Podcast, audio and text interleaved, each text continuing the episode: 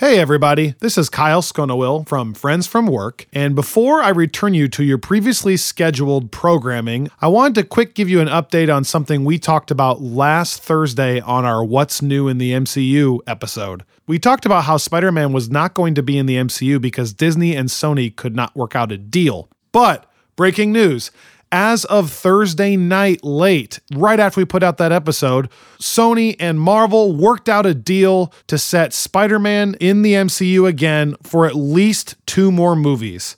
There will be a third solo Spider Man movie releasing on July 16, 2021. And as part of this deal, he is also going to be appearing in another Marvel movie that we don't know yet. So that could be an Avengers movie, that could be something else. But for now, we at least have Spider Man back for two more movies. I'll save any excess commentary that I have for a later date, as I'm sure Robbie and I will be getting into this a lot in the coming weeks. But needless to say, everybody's obviously very excited. Sony's excited, Marvel's excited, and we, as fans of Spider Man and the MCU, are very excited about this news. It's just for two films for now, but hopefully that just gets us started and they can work out some more deals for more films in the future. Robert Lawson, the chief communications officer for Sony Pictures, said, We had a great collaboration over the last four years, and our mutual desire to continue was equal to that of many fans. We are delighted to be moving forward together, as are we, Robert. I now return you to your previously scheduled programming of our breakdown of Iron Man 1. Thanks for listening.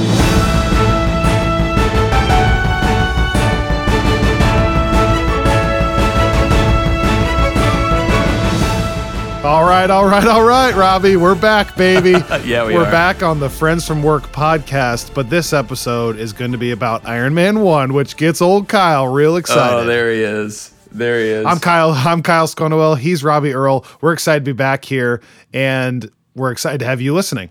Before we get started, um, I actually had a few thoughts left over from Captain Marvel last week that didn't come to me until I was kind of reflecting on it over the past few days. Ooh, the leftovers. The leftovers. Um, I love it. So one thing I'd actually meant to say and and didn't. Um, I think that it it was sort of a crime for me to not bring up the score from this film, which I think is fantastic. Um, I thought the Captain Marvel music was really great. It was uh, Pinar Toprak scored it. She's the first female composer to I think score any superhero movie ever, not just a Marvel movie. Oh wow. Yeah, I uh, I really like I love like the Captain Marvel theme itself, and I know I you know I, I was kind of raving about the Alan Silvestri uh, Captain America score as well. I don't love every score in the MCU, especially some that we're gonna kind of come up on here in the next few movies in our watch order, but that those two I think are highlights. So, Robbie, this might also be a really good time to tell people that me and you are working through what we call the most essential MCU music playlist. Yeah, we are. So, on Spotify and Apple Music, putting together the playlist that best fits all these movies.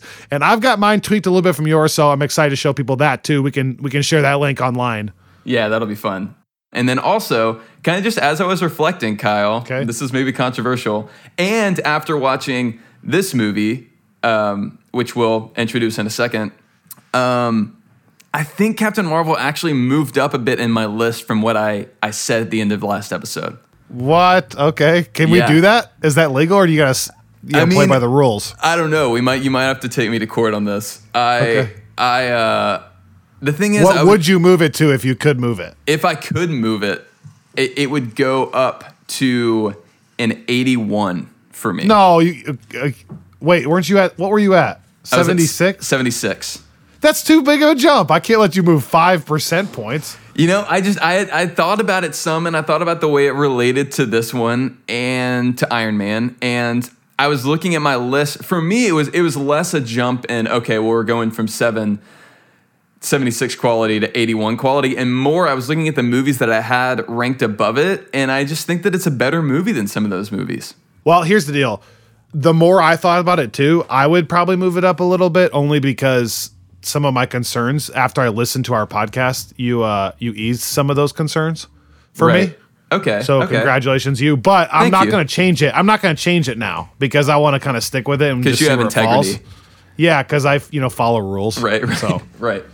You know, I, I, we never laid out any any rules on our rankings here. I'm trying to keep it fluid so that at the end of this whole process, I have a very authentic representation of where I stand. I don't want to lock things in time like Captain America, you know, and just never, never let them okay. change.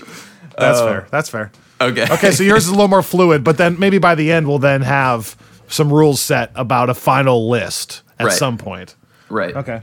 Uh, but yeah, so those are my those are my leftover thoughts from Captain Marvel. And like I said, part of what I, I liked about it and what sort of made me move it up is the way that in certain ways it flowed into this week's movie, which, as Kyle has already said, is Iron Man. Whoop whoop whoop whoop. Yep. Iron Man was released April fourteenth, two thousand eight. Um, it was directed by Jon Favreau, who got to start writing and starring in the film Swingers. That was kind of his first big movie with Vince Vaughn. You might also know him from films like Elf, uh, Chef, which is one of my favorite movies, actually, as an aside, Jungle Book, most recently The Lion King, and something I'm pretty excited about uh, the upcoming Disney Plus Star Wars series, The Mandalorian. He's uh, great, by the way. That's what everyone needs to know. He's, he's one great. of these guys now at this point where pretty much everything he touches, I watch. Yeah, that's that's and yeah. that's a small list of directors, but he's in there for me. Yeah. No, I mean, I, I he did. You know, he also directed the decidedly less popular sequel to Iron Man, which we'll be covering soon. Um, but that's which which I can't episode. wait. I can't wait to get to that one. By the I, way, I am. I'm really excited to talk about it. I have some thoughts there. Uh, he also produced Iron Man three and all the Avengers films, and then of course he also plays the character of Happy Hogan in all three Iron Man films as well as Spider Man Homecoming, Spider Man Far From Home, and Avengers Endgame. So great. So yeah, he's he's he's a legend. I actually think he has literally been named a Disney legend in the past week or two um, for his outstanding contributions to the world of Disney. I, I just saw this in an article. Um, well, I was just so, kind of thinking that when you said that, he's probably been about as you know transformational for this entire MCU as anybody. I mean, really, he's been very involved in a ton of it. Oh, absolutely. And I, I think in some ways, you know, as a producer for all the Avengers films, I mean, obviously he's been involved, uh, but also just in terms of setting the tone. Um, right. I mean, even just you know, we'll, we'll get into it. What's really interesting about this movie, a lot of it does fall on Jon Favreau and Robert Downey Jr. and their working relationship. Yeah. Because it really, I mean, it, it's pretty astounding. I don't know how much you know, but I guess b- before we kind of get going, some fun facts about this. Uh, this movie is sort of famous for having not much of a script. Yeah. Uh, right. Much to the chagrin of Jeff Bridges, who right. uh, is known for preparing meticulously for his roles. Uh, he described the movie as a $200 million student film. Yeah. Because he said that there was such a lack of a real script and a lack of rehearsal. And so I was reading about it. A lot of what was going on was just Jon Favreau and Robert Downey Jr. kind of playing off of each other and doing a lot of things in real time. A lot of this movie is improvised in a way that, like, I didn't even realize the extent to which it's improvised, Kyle. But, like, the line, I am Iron Man, was improvised by Robert Downey Jr. The, like the final line, the really? final line. Okay, so certainly there had to have been some kind of at least like constraints for for each scene, right? I mean, like sure, they at least sure. knew had an idea, right? I mean, okay. I, so it's interesting. I mean, obviously there was there was a story. I mean, the, you know, there were writers on it. There was a story. They they right. had they had something that they were using, and obviously, I you know, I think that they did have dialogue because you can't just go the whole time purely improv. But I think a lot more of it is improv than I would have assumed. And so that what line. A, yeah, um, what an amazing line to improv, by the well, way. Well, yeah, so it's really interesting because I mean that's obviously a huge that changes the entire movie, um, and I get this is at least what he says. Who knows? But this is what Kevin Feige maintains is that he actually he heard Robert Downey Jr. do that just on set, liked it so much that he had it put in the final version and then liked the tone it set so much that it made him decide to basically keep the MCU generally free of secret identities. every superhero movie we'd ever really seen before this, everyone's always trying to protect their identity. Right, So here comes. Iron Man, and even in Iron Man 3, I think, where he's like giving out his home address. Right. Like everybody knows who he is. I kind of love that idea. Yeah. Also, I am Iron Man, that line becomes so foundational for Tony as a character through all the films. Yeah. Like if you kind of think about it, like the first movie is him trying to figure out is he Iron Man, is he not? Second movie is kind of about what is he if he's not the suit? And the third movie is him kind of figuring out that Tony Stark is Iron Man, not just the suits he makes, that he Right. as a person is. Then obviously to finish it all with Endgame, you know, the Right. last line being I am Iron Man. Right. What an unbelievable improv line. Yeah, I mean, it, it is. It, that's the, that's what I'm saying. So much of this movie, I think, you know, eh, I, I still think that Captain America is a great place to start in terms of kind of getting the heart of the MCU. But in terms of the tone of the MCU, I mean, this movie obviously was the first movie released, but it's so foundational, and it's crazy how much a lot of that relies on kind of the rhythms that Robert Downey Jr. was just kind of trying and playing with. I mean, especially if you go and you look at some of his screen tests, it's like so much of the whole universe is kind of an outgrowth of the way that he decided to play this character. I mean, I, I'm not trying to be overdramatic, but I just, I really do think because uh, before that, you really didn't have movies, superhero movies that nailed this tone. right. That's my biggest what worked. Is that Yeah. this movie is probably the most foundational tone setting film of the whole thing. Oh, I'm with you. Well, and it's so funny. And, and think about you know how you said last week or two weeks ago you said that like the quippy hero is kind of easy nowadays Yeah. like every Marvel well that's because of Tony That's like when. Robert That's Downey true. Jr. did it the first time it wasn't the the normal That's a great know? point. That's a great point. and so like this movie set that being the normal Well, and it's also it's interesting you say that because Spider-Man, I think in some ways the reason why they've taken the the Tom Holland Spider-Man in the direction they have and kind of making him a little bit less funny and a little bit more awkward and geeky is because for the longest time that was the role that Spider-Man held in the comics and in the TV shows and they were trying to make Tobey Maguire in the Spider-Man movies funny and it did it rarely worked.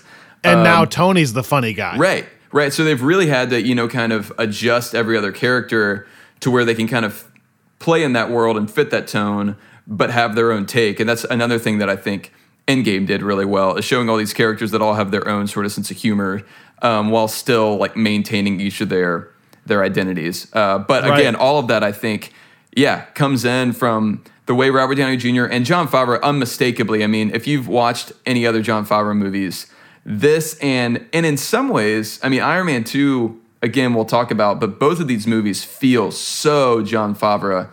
well I want to say one other side note on that Yeah, yeah, So like I'm a big Office fan, the show The Office, and uh, the first season of The Office like struggled Um, because it was so awkward. People didn't know if they should watch it, and and there was a moment where the four main actors were at actors and actresses were at dinner, and they loved it so much. And I've watched this behind the scenes where they they just at this dinner said, "Can you guys imagine if this became our job? How cool this would be?" you know, hindsight's crazy, but Right. that's kind of the same vibe I've heard about this movie with commentary. Like when they took a chance on Robert Downey Jr. and Jon Favreau, and there was a little bit of this vibe of like they didn't know if it was going to work. Right. Like they they really didn't know that this was going to end up being the most foundational film for the next twelve years for these movies. right. That'd be crazy to be a fly on the wall, you know, on those conversations of like they're taking these risks, then they don't have a script. And Right. Robert Downey Jr. was not coming from some like Oh, you no. know, He he, was, was, like, coming from a very up. troubled background. Yeah. So like it was a risk. Yeah, I mean it's also really interesting. Um, I'm going to I'm going to kind of butcher it, so I won't go into the details. But I was reading that basically, you know, Marvel famously sold off all the all the rights to its big A-list heroes um, in the '90s because it was going bankrupt, and Iron Man was some deal was worked out where they were basically betting their entire remaining IP on this movie.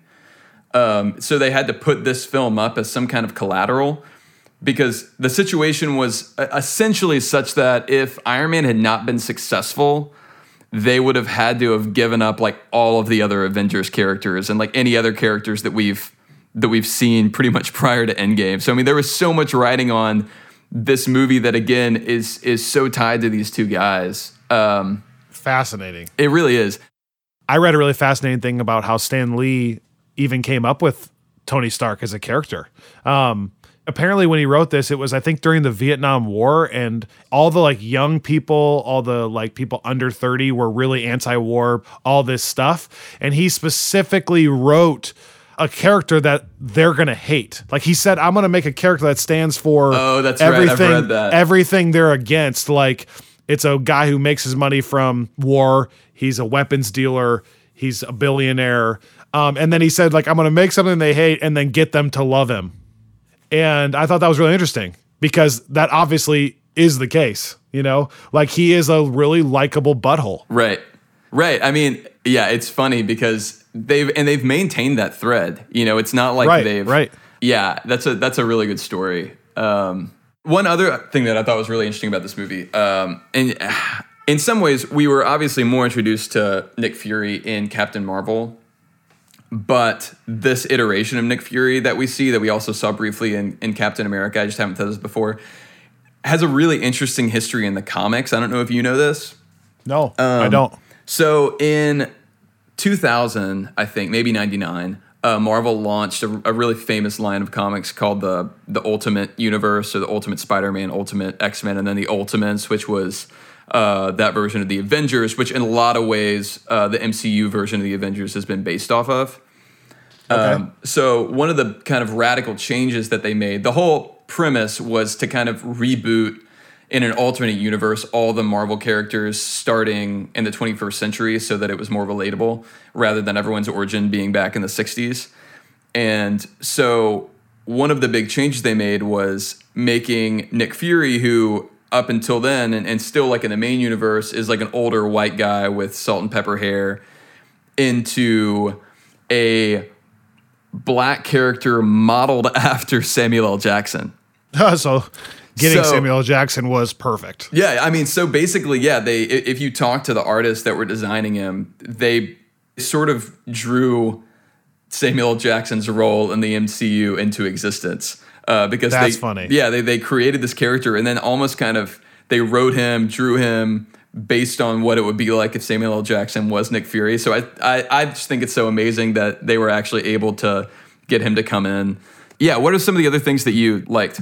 My what worked is so long that I'm gonna instead try to just take a real big picture look at this, okay? Because Okay. I think there's so many individual scenes and little things that work. Right. but I'm not gonna get into all of them because it would take me hours, okay? Fair.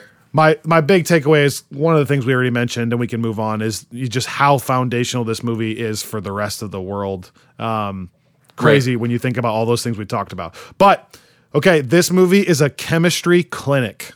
That's what I wrote oh, down. Like oh man. there's just something about Tony and Pepper's chemistry that just works. Right. You know, it's perfect. But it's not just between them. There's also chemistry between Tony and Old Rhodey. Right. And by Old Rhodey, I mean Terrence Howard. But Tony and Rhodey, Rhodey and Pepper, but also chemistry Right. between all them and Coulson and Fury. It's just a chemistry clinic kind of across the board. It all just works. I really feel this movie Right. the whole time. So it's a chemistry clinic for me. Yeah. And I want to spin that into saying Robert Downey Jr., we cannot say enough of how perfectly he's played this role for 15 years. I really desperately want him to get some kind of award for Endgame. And if not for Endgame, some kind of like lifetime achievement role Right. award. Because it's just it's natural from the very beginning. There's no Yeah. hiccup. I just I I buy everything he does. Yeah. I mean, and he's he's appeared in 10 of 23 MCU films. I mean, the the franchise in so many ways has rested on his shoulders. So I mean, yeah, I mean, he definitely deserves some sort of achievement award, whatever that would look like. Yeah, and it's funny that you say that about the chemistry because I agree. Uh, I was actually reading that Gwyneth Paltrow struggled sometimes in this movie because it was so heavily improvised and because Robert Downey Jr. is so good at that and so quick that But sometimes. she's so quick too. Oh no, she's I mean, great. She's great, but she just said, I mean, I, I- you obviously don't pick up on this, but she said there would be times where she was just trying to keep up with him with the kind of banter. I mean, that's that's also sort of a landmark of Jon Favreau's directing style is kind of people talking over each other in this fun kind of bantery way. Ah, yeah. and you can op- i mean you can totally see where in the moment that would be super stressful when there's not a super firm script and Yeah. obviously robert downey jr is pretty gifted at that and Well, she must be gifted too then oh, because Oh, yeah. it feels so natural. And all the talking over each other banter that you said, it's like I love Yeah. it. Like if you catch you catch other lines that like she's saying back in the background yeah and it's amazing. so i was thinking about this and the directors that have actually now directed robert downey jr as tony stark the most are the russo brothers between civil war and uh, the two infinity saga avengers movies. Um, but and, and i mean you know they do a great job. I love where the character goes. I love how they close out the story. But there's something really special about the pairing of Jon Favreau and, and Robert Downey Jr. in these movies where it's like a certain kind of Tony that I'm not saying that it's that the future is is worse, you know, with what the Russo brothers do or with what Shane Black does or John Watts and Spider-Man, but I just there's something that feels a little special whenever you have Favreau directing him uh, that I love. I think that he directed it like into a way where they cemented him going forward. Right. Like I still think there's a lot of Favreau inspired Iron Man that you get later, but it's because of how much this movie laid the foundation, you know? I think that's I think that's true. Um, yeah, there's just something specific here that I feel, and, and, you know, part of it is it's just so fresh. I mean, th- this movie feels even now so fresh. It's so fast paced and fun, and kind of It's kind of like what an origin superhero movie should be. oh yeah, I wrote down this is like the pinnacle of origin stories. Like, right. and I love how kind of this is a weird thing to love, but uh, it's light on action and yet still feels fast paced. Meaning, like, you don't get a ton of in suit flying around Iron it's Man. true. Yeah, I mean, But it does, the movie never drags. And okay, so Kyle, think about this. What other origin film is even in the ballpark with this one? I mean, would you count Spider Man Homecoming as an origin? Because that would be up there. But I mean, I don't think we can. maybe Guardians of the Galaxy 1, which for me personally is up there, but that's kind of got a team dynamic. Right. So it's a little different, but In terms of a solo origin movie, I mean, obviously we, we all know how I feel about Captain America, but I, I don't think that that is on the level no. with no. Iron Man. I don't. But even even movies that come out, I mean, Thor, no, Ant Man, Doctor Strange. Uh, well, and that's the that's the problem. I mean, even even Black Panther is not really. They didn't have to do the work of an origin story because they already had Civil War. The same thing with with Homecoming. So I mean, yeah, I don't know any other movie that started a character from scratch this successfully. I mean, we talked about the issues that. Captain Marvel had. You talked about the issues you thought Captain America had. I, Okay, but that's one of my other favorite things about the MCU is that we don't have to have this obsession with origin stories. So this one kind of lays the groundwork, but by them doing those other things, sneaking characters into other movies, right. I actually love that they get help with their own origin stories by doing that, you know? Yeah. No, I think it's Which is one of the reasons I remember we talked about moving Captain Marvel even in this viewing order up, right? So that we kind of sneak her in Right. before later, but Yeah. no, I mean, I think this movie, yeah, as an origin story, stands stands on top, and it was foundational for not just. I mean, a lot of movies' origin stories in general. You could trace to some of the themes from this this movie. That's true. Yeah, I, I definitely think that's the case. How important in hindsight now was Yinsen saying, "Don't waste your life" to Tony Stark. Oh, right. You ever I- thought about that? I actually I remember thinking about that. Uh, maybe the second time I saw Endgame, thinking about that in that final scene because it's such a callback. Um, in the same way that the Avengers in the Avengers when the wormhole is opened, that event scars Tony and and like affects his decisions going forward for so long about Right. you know I mean about b- being able to protect the universe, protect the world. This movie sets him on a trajectory of he can't get that line out of his head of don't waste your life, you know. and there's that line with Pepper where you know he's like, there there are no interviews or galas or whatever. There's the next Right. mission and that's it. And I mean, if you think about what happens to him through the neck, I, I think in a lot I of just ways, got, I just got chills. I just got chills thinking about it. That's why he, he really he creates I mean, his entire life becomes being Iron Man. Even you know after he announces that and creating Avengers Tower and then creating the the Avengers headquarters upstate, and and that's why I think in some ways.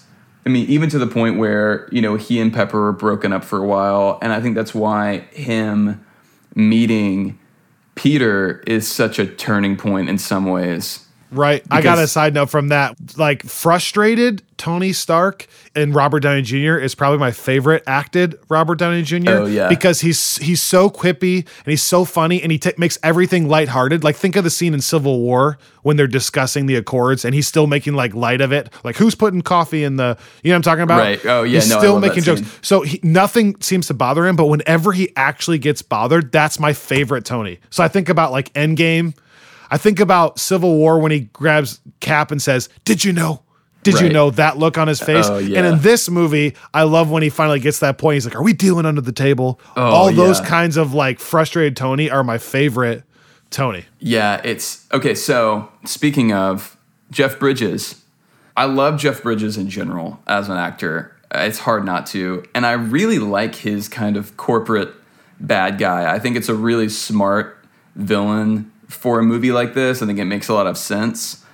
Um, I have a caveat there that I'll get to when we move into what didn't work. Well, do you Um, want to just say it? Do you want to just move into what doesn't work? Yeah, yeah, let's do it. Um, because I think we both know that the vast majority of things here work. Works. Um, I don't like Ironmonger as a villain. I like Jeff Bridges. This is something where I've always struggled with. There is such a left turn in the last 20 minutes of this movie where he goes just I can't make myself believe that it would make sense for this guy that's trying to just take over a company to suddenly don this suit and start just trying to murder people whenever Pepper knows that that's him in the suit. So even if he kills Tony, the agents all know that he's there in the suit. And there's no, I mean, th- there's no sign that he can for sure make sure he takes all of them out. So I've always thought, like, okay, even in this like big last battle, like it feels a little goofy to me. I feel like Jeff Bridges isn't quite settled in to that version of the character.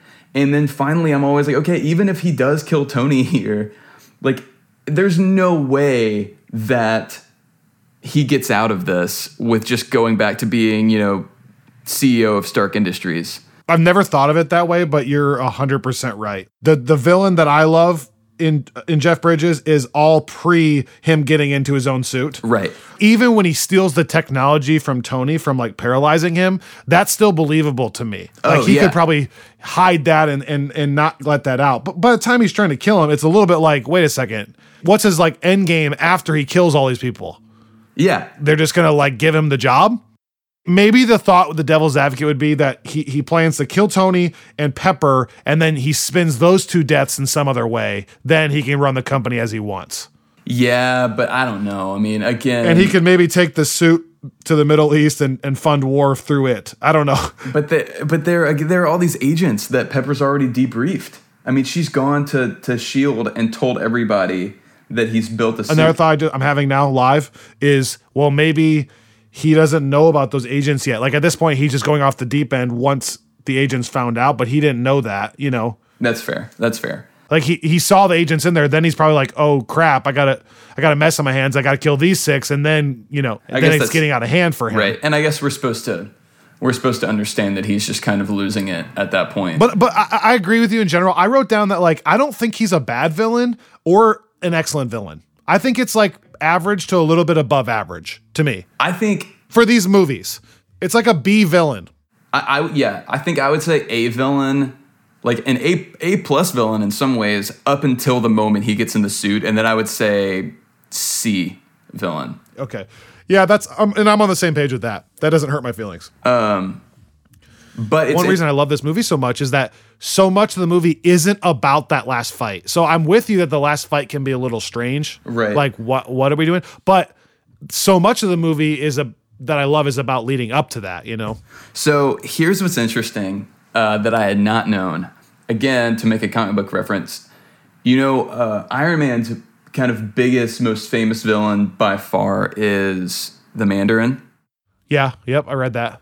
So th- did you know that they were that he was originally going to be the villain in the first Iron Man film?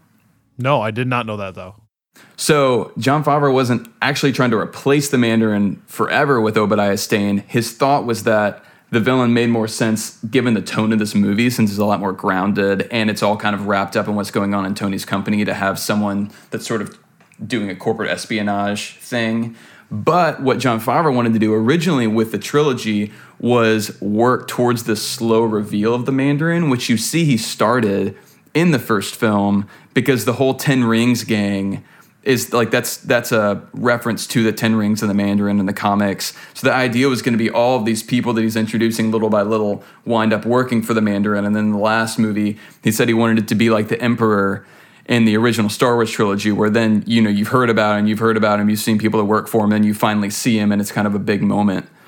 So I don't know. It's really interesting to kind of imagine what that would have looked like under Jon yeah. Favreau's uh, plan had he not bowed out and um, given the reins over to Shane Black. Yeah. Like I said, there's so much that works, but the things that don't work for me are really tiny. But a little bit bothers me that there's two Rhodey's actors and that there's two to three different Howard Starks at this point, you know, right. like younger versions that don't look like they'd be the same person. Right. Um, and I get that there's practical hurdles and all that. Now, did you hear about the Terrence Howard thing? Because I was doing some research into that. I did, but I'm curious to hear what you saw. Well, I just saw that. I mean, he's a little bitter that he's out of the MCU for obvious reasons. I mean, it blew up. Sure. Um, but apparently, I'd heard that he had gotten a little difficult to work with and stuff on set. And so he got fired basically. Yeah. So- and I think he did a really good job in this movie. Not that I don't like Don Cheadle, but obviously something wasn't right moving forward. And that's just a bummer in and of itself. That's my point. Yeah, I mean, it's interesting because I read kind of the two accounts that I saw were one that whenever he came in, he was actually the highest paid actor for Iron Man. Uh, because, as you've said, Robert Downey Jr. was not in a great, he didn't have any star power at that time. Then, whenever Iron Man became what it became and Robert Downey Jr. became a star again, his salary obviously went way up and so Terrence Howard's had to go down. There was more contract stuff than than just on set stuff. Right. But on the flip side, that's what I've heard from Terrence Howard in terms of why he chose to walk away from the franchise. But there are also reports that yeah, Favreau was just not happy with Howard's performance and that they had to do a lot of reshoots of his scenes and that he just wanted a different actor in the role. So it's hard to say if it's both or or well either other, way though my point is that it's a bummer that it has to change that's all Same. not that the change wasn't good just i don't love that there is change you know it is um, hard because you get a lot of you get a lot of good moments that i would have liked to have seen carry all the way through and it feels like there's a little bit of a break so the only other reason why this movie's not perfect in my brain right is that i think the music hasn't aged well at all. Mm. Um, and that's weird for me to say because Tom Morello of Rage Against the Machine helped with a lot of the guitar work, and I'm a huge Rage Against the Machine fan. Uh-huh. But it just it doesn't age well. It, it to me, I get what they're trying to do, but I don't love it. And quick side note: Tom Morello got a cameo as one of the terrorists in this movie. Thought that oh, was kind of funny. Awesome. And then the other thing is a little bit of the CGI has not aged well so much of it still looks amazing. I love these visuals, even over like Captain America 1, like we talked about. Right. But there's a few scenes that just haven't quite aged perfectly. One of the coolest scenes in the movie is his first ever suit up where he's pissed off. Right.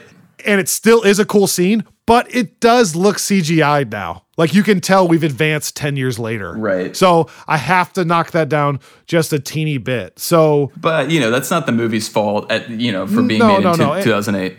Right. No, it's not it's not its fault, but I have to give that caveat. So those are the two things, the music and the CGI that haven't aged. I don't love that there's different actors for Rhodey and Howard Stark multiple times throughout the universe. And I don't think Obadiah is an A plus villain. And I got one last thing I want to hear your thought on. Okay. The only other scene that I don't buy in the entire movie, right? Of all the scenes, the only other one I I, I get frustrated with uh-huh. is there's a scene where Tony finally is turning things around and he's working on the suit and he's going to go over to the Middle East and help. And he goes to Rhodey, his best friend, who's been by his side through everything, right? He's by his side on all of Tony's antics. But for some reason, when Tony comes to him and says, I'm working on something big, but it's not weapons, Rhodey won't even hear him out. That's the most frustrating part of the whole movie to me. Rhodey says like, "No, you need to get your mind right," and he won't even like listen to his friend saying, "I'm working on something really big, and I want you to be a part of it." And Rhodey gets mad at him for that. Of all the things, that's the least believable to me. It's such a practical hurdle, but like, really, Rhodey wouldn't have heard him. I understand why they didn't have him hear him because they wanted to use it as a storytelling device later on, right? That he doesn't Right. know that it's him in the suit, blah blah blah. But come on, that's where my practical brain, I can't suspend that belief. He won't even listen to him. He says he's working on something big and I want you to be a part of it. No, don't even say that to me. Get your mind right. Yeah. Come on. That's the only scene that frustrates me in the movie. Well, I, my thing is, I almost feel like that scene never should have happened. Period. And then I think that Tony, like the, a lot. There are these lines where he talks about. I mean, all of Iron Man Two, right, is him trying to keep this away from the from the military, and so there's a part of me that's like, I know that Rhodey's his best friend, but why would he go to Rhodey on a military base and offer? Well, I think he's trying to tell him, I think he's trying to tell him as a friend, not as a military person. Yeah, but still, I mean, he doesn't. I mean, he keeps it from Obadiah. I mean, he he ostensibly would have kept it from Pepper until she kind of walks in on him taking the suit off. So I don't know. There's a part of me that thinks that that. I mean, it's a fun scene. That part doesn't really bother me because I think what we're getting is that everybody in Tony's life is thinking he's kind of having a breakdown and going crazy. So I think maybe Sure. maybe like But it's not believable. yeah. No, I see that though. I see what you're saying. Um, yeah, I mean, I think other than that, I think you're right. I think it's aged remarkably well for how old it is. I think that, you know, watching it, I still had a ton of fun. Um, Robert Downey Jr.'s performance is just as good as it ever was. And so I have one question. Does it bother you that in Captain Marvel they are already calling it Shield, but then in this movie he like plays it off like, yeah, we don't know a name yet. My wife says he's just playing it coy, but I'm like, no, he would have said earlier on it's Shield. Stop making jokes about our name. Yeah, that's that's actually my least favorite thing about this about or my least favorite line in this movie, I think, because I think about that every time I watch it. Even even if we didn't know later that Shield existed in Captain Marvel, just the fact that like they have all the words that the acronym is Shield.